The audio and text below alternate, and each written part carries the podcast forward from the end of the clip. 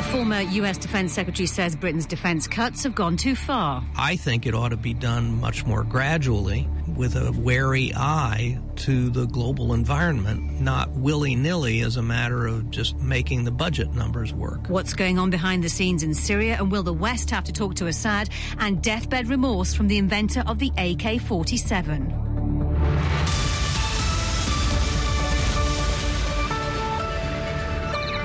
The former US Defense Secretary Robert Gates said today that UK forces won't be able to have a big international role because of defense cuts. With the fairly substantial reductions in defense spending in Great Britain, what we're finding is that they won't have full spectrum capabilities and the ability to be a full partner as they have been in the past. But hadn't the MOD already said this? Let's clear up the confusion. I'm joined now by the Times special correspondent Michael Evans and BFBS defence analyst Christopher Lee. Hello to you.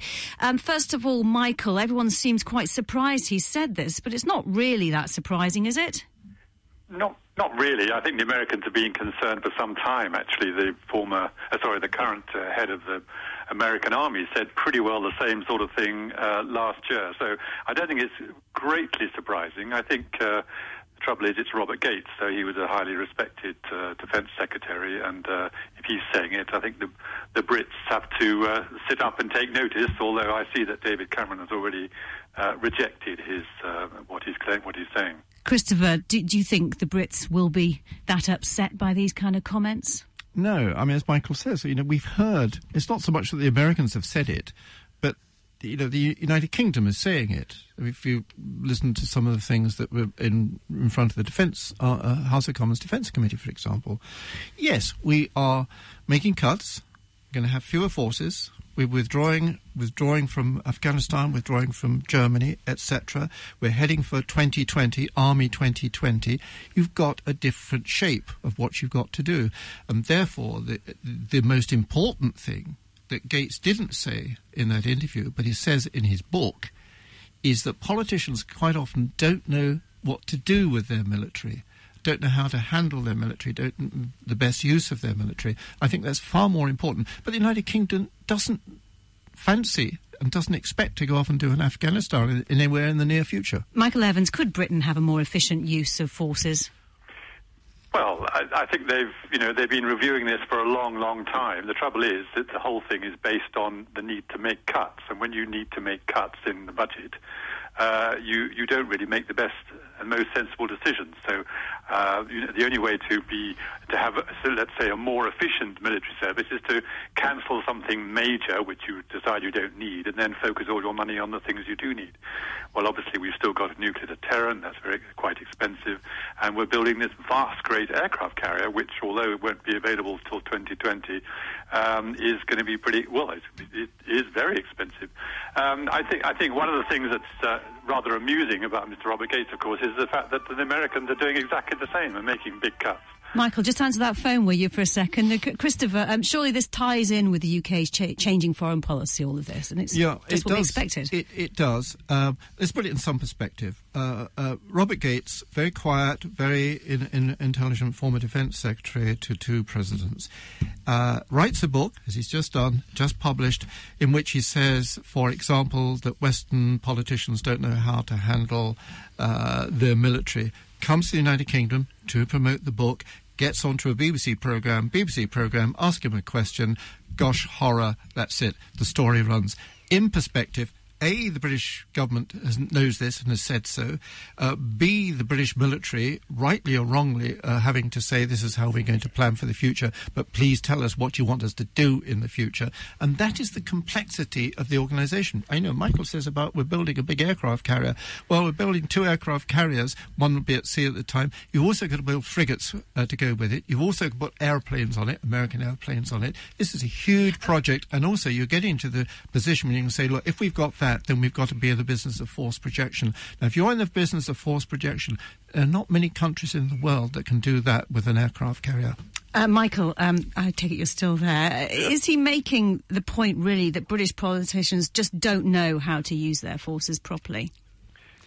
I think there, always, there, there is a suspicion, and you you can see it from his book that uh, he's not particularly happy with uh, with the sort of relationship, if you like, between the, the White House and the the senior arm, uh, armed forces chiefs.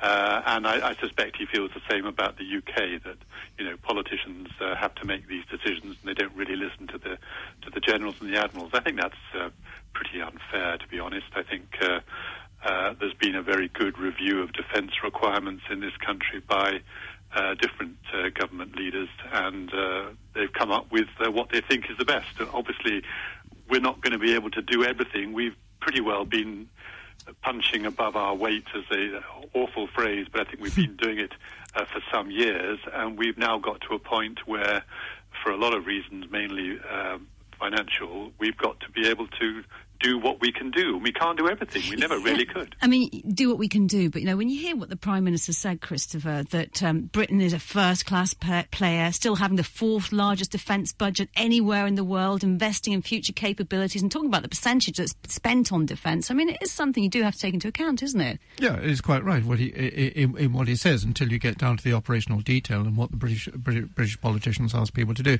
I mean, let's just put this in some context. Um, when America because it was an American who said it, uh, we we then get the sort of next stage. Oh, the Americans are saying so and so. No, they're not. Robert Gates is saying so and so. I mean, he's not in office, etc. Although he may reflect some some some sort of intuitions in, in Washington. The important thing here is that the United Kingdom has very good armed forces. It's reducing. It's a bit of a muddle, I think, the way it's reducing, and some people say the wrong reductions, the wrong reconstructions, etc. But also warfare, of what they face at the moment, is also changing. Once you've got a policy to say, right, we're not going to go carting off to somewhere like Afghanistan again, we're getting into this sort of the whole idea of a new form of warfare, um, then then that has got to be not simply reconsidered. But it's got to, people have got to say, okay, if we're going to have the armed forces to be able to do that, uh, um, then we have to remember that armed forces take maybe 10, 15, 20 years to reconstruct and to put into place. And it's what the military planners and the chiefs of staff are not always innocents in this. It's what military planners can actually say, this is what we could do with the armed forces that we've now got. It doesn't matter who's right or who's wrong, but with what we have. And it's up to the, uh, the military to understand that. It's also up to the politicians when they say to the military, can you go and do that? The military doesn't say immediately, oh, yeah, we can go and do that, simply because they want to justify what they've got. Michael Evans, a final thought from you. Uh, yes, I think the most important thing is that uh, probably both. Uh, Britain and America are not going to contemplate having another Afghanistan. I mean, I think those days are over. So, you know, it does make it possible to redesign your armed forces so that you're not going to be involved in some very long, long running uh, heavily man-powered uh, sort of operation. We can't do that anymore. The Americans are considering that they, you know, they, they can still do it, obviously because they're bigger, but but uh, we, we feel we can't. But we can still provide a pretty good contribution with some very good capabilities for any future operation involving the Americans. All right, Michael Evans from the Times. Thanks for your time today. To Syria now. Two developments here. There are reports that Western security people have been in Damascus, and the Geneva conference designed to get all sides talking is already looking like a no show for the Syrian opposition fighters. So Andrew Green is the former ambassador to Syria and he joins us now. Thanks for your time today, Sir Andrew. Do we hear about what we do hear about the security people in Damascus? What do we know exactly? Well, we don't know about any such talks, and we're not likely to, but I think uh, they could well have happened. Uh, after all, intelligence services talk to whoever they need to, uh, sometimes on a deniable basis. Uh, I'm not saying that the Brits have done so, but for sure some intelligence services will have talked to Assad's regime because they have considerable concerns about the nature of some of the uh, Islamic fighters in, in northern Syria. Yeah, indeed. And this, this rift between the rebel forces has turned into a, a three sided civil war. Yes, absolutely. Uh, which makes the, the situation on the ground extremely complicated uh, and also extremely complicated for outsiders. Um, the fact of the matter, I think, is that the the, the nature of the opposition in uh, Syria has changed pretty substantially. Uh, from some uh, would-be Democrats uh, demonstrating in the street for very good reason, uh, to literally thousands of Islamic extremists in different and conflicting groups um, who are uh, opposing the regime, and that's a different uh, kettle of fish altogether. So, what does Britain do in this situation? Has it simply got to talk to Assad about this? I don't think we should talk to Assad himself. I'm not sure he'd listen anyway. I think the focus has to be on Geneva. We, uh, th- this is not something that any particular country, not even the Americans or the Russians, can sort out. Uh, I think that uh, we have to try to get together uh, all those parties that have uh, serious influence uh, on the situation. And that means, uh, as far as Assad is concerned, it's not us, it's not the Americans, it's the Russians and the Iranians. And they've got to be there and they've got to be persuaded uh, that uh, this or that is in their interest. And of course, the Syrian rebels, because if they don't show, there's no progress at all. Indeed, and they may not show uh, because um, one of the problems here, as you quite often get actually, is that none of the uh, people actually engaged in this want a ceasefire at this point because uh, neither, none of them have a victory. Normally, when you when you're starting a peace negotiation, it's because either both sides are exhausted or one side has been defeated. But we're not there. What, what we have is an appalling humanitarian situation, but not an actual defeat. Christopher, um, easy to make comments with hindsight, but did Britain back the wrong rebels? I'm not sure they should have backed any rebels. Mm. Um, that's the first thing. And I think that's the fundamental thing. We, we, uh, you go around to the Foreign Office, you go around to Sir Andrew's old office, and you, you, you, talk to them, and they say, well, it, it, seemed right at the time. Well, a lot of people say it didn't seem, including Sir Andrew would have said, you know, it didn't seem right at the time. Yeah, I was going to ask you, Sir Andrew, about that, because did that surprise you at the time when they said that? When Britain came well, out quite forcefully. I, I, think Christopher and I are on the same page here. I think it was a very serious mistake to have got involved in, in any of this uh, uh, in, in the first place. Um, worse than that, uh, we, the West, led the Syrian rebels up the garden path. Uh, they thought that we would move in and help them remove uh, President Assad and his regime. It's not him, it's his regime. Uh, on the pattern of Libya, which, by the way, is not turning out terribly well. Uh, but they quite specifically set up a thing called the Syrian National Council that was on the same pattern. They thought we were going to come in and help them, and we backed off, and uh, we shouldn't have got in in the first place. Christopher, let me just uh, just think about these people, whether they or not they've been in Damascus. What we do know is that uh, is if we like we call them security or military uh, assessors, analysts, experts, have been in Jordan and they've been talking on the Jordan border.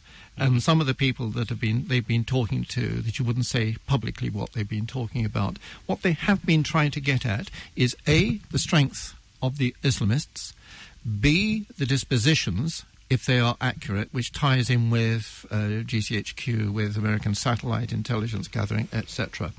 The other thing is the the important part of this is that when we were saying that you know we must get the Russians and the Iranians along uh, etc. You've got to remember the Russians and the Iranians are supporting Assad, or they are, more importantly, they are supporting. Uh, the Iranians are supporting Assad perhaps because they're Shias, but the but they're both supporting because they don't think there should be a rebellion. They, they don't like this idea of being rebellion, and so if we backed the wrong rebels, where do we get to now?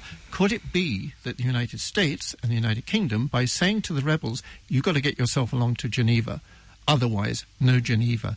Is it the fact that they begin to realize that eventually they will have to talk not to Assad, not even to his brother, you know, the, the, the military leader, but they've got to talk to people who may represent a future mm. uh, hmm. government and not a rebel government. And that gets very, very complicated. So we're into this great thing which Sir Andrew's been at for donkey's years, and it's talks about talks about talks. Sandra, I don't know yeah. if you're advising the British government or not, but... Uh, no, I'm not. I wish I, I wish they would listen. yeah, what, what would you say to them?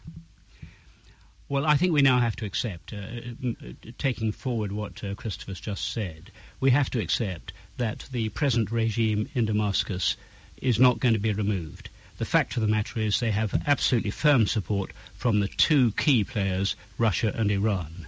And the Russians fear that these Islamic that, that if the regime goes, Islamic extremists will be a major force, if not the dominant force, in any subsequent regime, and that they themselves will then pose a threat to their own soft underbelly uh, of, of uh, um, states in, in, in, in Russia. So they're not going to have it, and nor is Putin going to have the, the, the blow to his prestige that would involve, given the enormous benefit he's had from his uh, operations in Syria. They won't have it. The Iranians won't have it, uh, both for the religious reason that, that uh, Christopher mentioned, and because they are in a, a struggle with, with Saudi Arabia, the leader of the Sunnis. Indeed, and Christopher, what Sir Andrew's saying there, I mean, it's Syria, the, the stability of S- Syria will affect the whole region. The whole region is smouldering, and that's not a cliche, it is. What's mm. been happening in Lebanon, for example, Yep. could extend the war right the way through. Don't forget Israel sitting there. The Gulf mm. states themselves are nervous of what is happening, and what we're seeing mm. is the great conflict of Shia and Sunni and building up, and we haven't really even got into the discussion of how all this would affect the uh, Gulf states. As for another day, perhaps. Christopher, stay with us. Andrew Green, thank you very much for your time today. Sit Rep. With Kate Jabay. Still to come, Mikhail Kalashnikov's spiritual pain over the weapon he invented. BFBS Sit Rep. James Arbuthnot is to resign as chair of the House of Commons Defence Committee. We've been wondering who his replacement should be. The BBC's political correspondent Rob Watson joins us now from Westminster. Hello, Rob. Hello, Kate. Do we know why James Arbuthnot's stepping down? Oh, we do. He said so. It's about uh, not wanting to have any perceived conflict of His new interest. job? Well, he doesn't know what his new job is yet. I mean, that's the that's the problem that he's got. He knows that he doesn't want to be an MP anymore. He's going to step down at the next election, 2015. So, what he's saying is, look, it might look a bit off if he was being on a committee that's supposed to scrutinise the defence industry, defence in every single way, and then you never know, end up as working in one of those jobs, as these people often do, don't they? Work for a defence contractor or something. And who do you think should replace him? Oh goodness, it's way above my pay grade, Kate. Hmm. ask ask Chris, ask some of those other smart people. Christopher, smart person. Who should what- replace him? The, the, the term "passing the buck" comes to mind. actually. I tell you, well, let's put it. Let's put it in some uh, some perspective, right? Um, a chairman has to be elected, uh, not necessarily just appointed. Just as the since 2010, all the 11, 12 members of the committee have to be elected by their fellow peers. So when uh, Arbuthnot got the gig, uh, it was 200 and something votes that he got, and he went against Julian Lewis, and Julian Lewis had to bow out, etc. So that's the, the, the democracy of it. So the person that gets the job is not a high flyer, may not be the sharpest, you know, knife in the skittle, but it's got to be somebody who is probably not going to get a ministerial job, an elder statesman almost. If you wanted to pick somebody from the uh, the, the uh, committee itself, I'd probably say something like uh, uh, uh, Stewart. Somebody who's got she's got the background, uh, she's got the she knows how the committee works. She's a she's a safe and a quiet pair of hands. You don't want a rabble rouser. You don't want got, somebody. to, got to be a Tory, though. I think, uh, Chris. well, it has, and that wouldn't take much. But what, in so- terms of so- personality, would a Margaret Hodge do the job? That kind Well, of she's not a person? Tory ei- either, No, but but uh, in terms of personality, Yeah, though. I, I know what you mean, and, and it's certainly true that, that Margaret, I'm sure, sure she wouldn't mind me saying this, no doubt she'd be flattered, but we do tend to see her at the BBC an awful lot. I mean, she pretty much have her own desk here, such as the success of her committees getting publicity. Uh, and James Arbuthnot, and again, I, I guess he wouldn't mind me saying this, I've always thought he was a thoroughly decent, very kind of gentlemanly sort of chap who, you know, is perhaps less on the on the publicity trail than uh, than, than Margaret. So could could defence do with someone that puts it on the map? Well, uh, no doubt it possibly could. But you- what you do, you have the you have the Jack Russells, and they're the. I mean, I don't mean gentleman Jack Russell, but Jack doggies. Russell. But your uh, the Bob ones Stewart you- springs to mind. It does spring to very few minds actually. Um, you have you have the Jack Russells. he uh, would raise the profile, though. well, He'd he- get people talking. Uh, no, he wouldn't. Boris might. Uh, but you don't want it talking. But ser- seriously, all right, you've got to have a Tory. The sort of Tory you probably would need is somebody that everybody respects, including the people you've got to get information from. And so a Malcolm Rifkind, although he's got another hmm? job, it's that sort of person. Yes, I think I, I think I think you're right, Christopher. I mean, what what I did here, I, I was trying to sniff around, see what I could find out, and uh, the, the I, I did hear a couple of names. I'm, I'm not going to put Go them, on. uh, well, I'm not going to Come on, put Rob. No, because Come I, you know, on. because I don't know He's how obviously serious got they- money on it, so- No, I- Yeah, he must no, do. I don't know how serious they are. But I, but, but to back up uh, Christopher's point, You don't know how serious we are. Come on. some, some some some chap, you know, it's like very Dickensian. There's some chap in a corridor. You know, he did he did think that it was likely that uh, probably a big character was the word that he used would emerge, would, would emerge. And as Christopher says, you know, it's an election of all the MPs, and don't forget, yes, it has to be a, a Conservative, but it has to be somebody that uh, sort of gets on with Labour because it's a an election of everybody. So it's not a Julian Lewis sort of character, is it? Uh, possibly not. so, Christopher, just, if you just outline what this person's going to have to deal with. Well, A, conservative, B, a lot of experience, B, the respect, a, si- a, a quite a quiet and a safe pair of hands. He's not only got to direct or help direct the, the committee and its advisors, take advice because they're not all MPs, into the big questions. And there are very big questions for the next five years into 2020, you know, seeing through the whole uh, restructuring of, of the forces. It's got to have that. So he's got to be able to keep the, the, the committee in hand and he's got to have that respect. And when he gets up and does the interviews, people have got to listen and say, this is, this is not party political. This is simply the subject that is being discussed. All right, Christopher, stay with us. Rob Watson, thank you very much for your time today. This is BFBS Sit Rep. The man who invented the world's most famous weapon appears to have admitted remorse on his deathbed. Mikhail Kalashnikov always said he had no regrets about designing the AK 47 assault rifle. But before he died last month, he said he suffered spiritual pain thinking about how many people it killed. We're joined by Dr. Paul Rogers from the Department for Peace Studies at Bradford University. Uh, Dr. Rogers, hello. Um, first, what made the AK 47 so popular? It was popular because it was incredibly robust. Um, basically, Kalashnikov devised it for Russian conscripts in the immediate aftermath of the Second World War, when the guns they had were pretty hopeless. He was from a, a peasant family. He tinkered with things almost from his youth. He'd served in the army.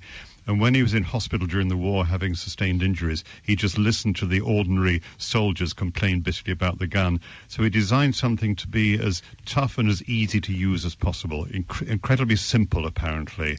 And uh, it was accepted, I think, in 1947, hence the 47 in the name, and became standard. But of the millions produced since, at least half of them have been, produced completely unofficially. And, and one of them handled by Christopher Lee.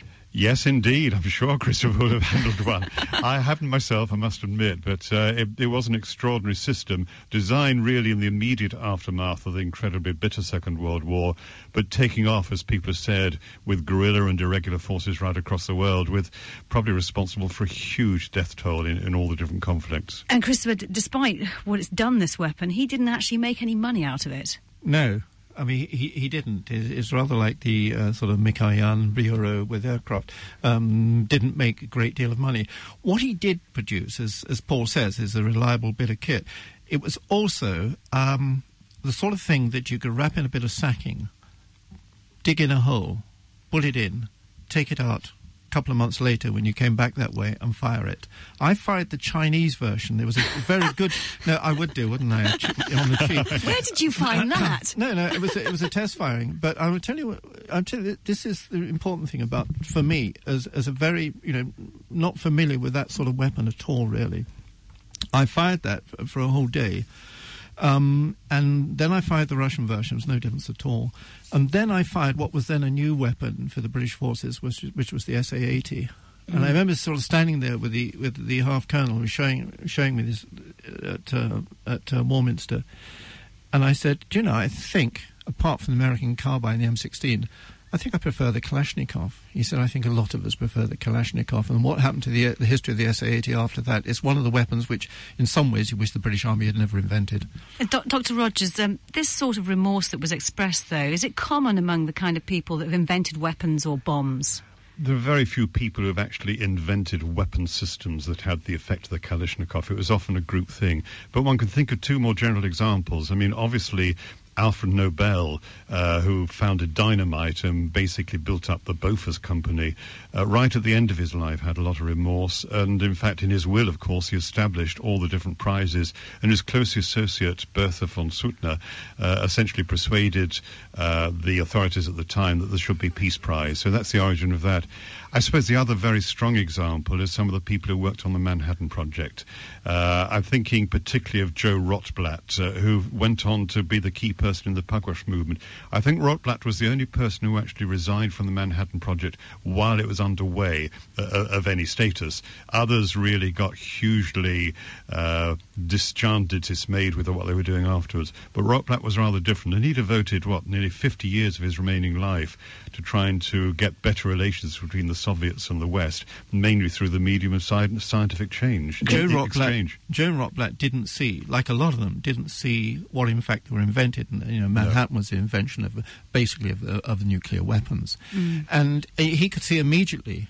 This is terrible, uh, uh, and in fact, I remember going through uh, some papers with him in, in in the '60s, and he was showing how little we knew about the consequences of what the effects of nuclear weapons. The other, but the, there are other people who, who are on the sort of fringe of all this. Ni- ni- I don't know, uh, uh, um, Paul, Niels Bohr, people like Yes, that, yes, who made a great contribution to this thing. We have to be careful what we invent. Very, very briefly, bring things up, up to date. Uh, Dr. Rogers, do you think that people will regret drones in the future?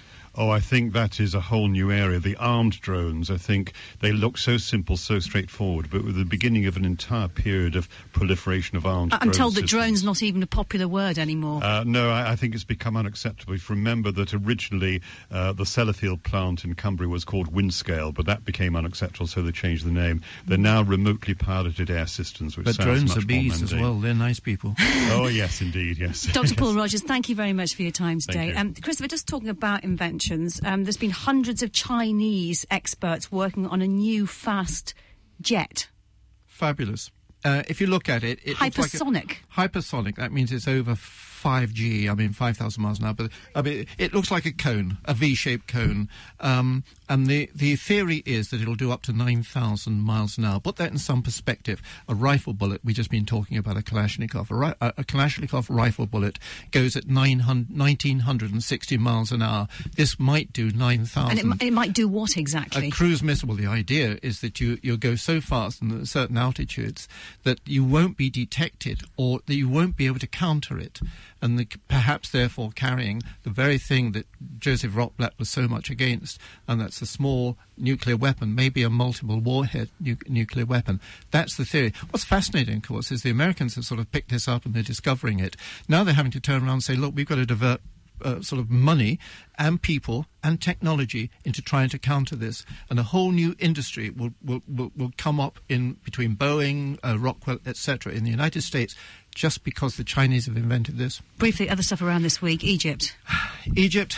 Uh, this is the last day of the polls. We are going to see whether On the new con- constitution. the new constitution, which basically will outlaw uh, the Muslim Brotherhood, in, in some elements of it, they be, suddenly become uh, uh, traitors uh, and and treasonists.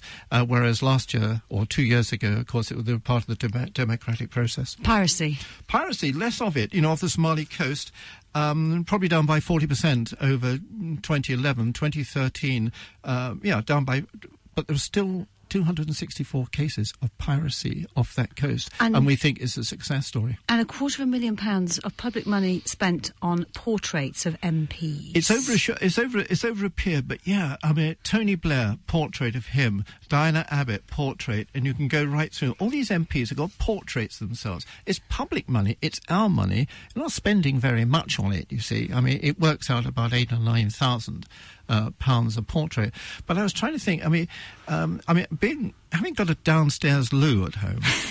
uh, I know you haven't. But Not I out in the garden then. not anymore. Out downstairs loo at home. I wonder whose portrait I was sort of I would put in. Go on then. A Uh, military figure. Has been oh well if it's well the trouble Is is, this a show of respect or disrespect, though, Christopher? well I think it's somebody every time you pass you want to wink at. and say, "Yes, Gov, you you really really got that right." I think I'd probably I probably have a, a painting of someone we never see now, and that's Auchinleck on what he did in North Africa during the Second World You War. You know, having a French husband, I'd have Napoleon in the loo, I think. Oh, he's a disaster, that guy. Well, he had to place. walk away. He tried to invade England in, in, in 1803 and had to pull out. Good all he place. left was Boulogne, which he dredged. And there I shall stop you, Christopher Lee. That's all we have time for this week. Thankfully, if you'd like to join the debate, we're on Twitter. You can tweet us at BFBS SitRep. Thanks for listening. We're back again next week. Bye bye.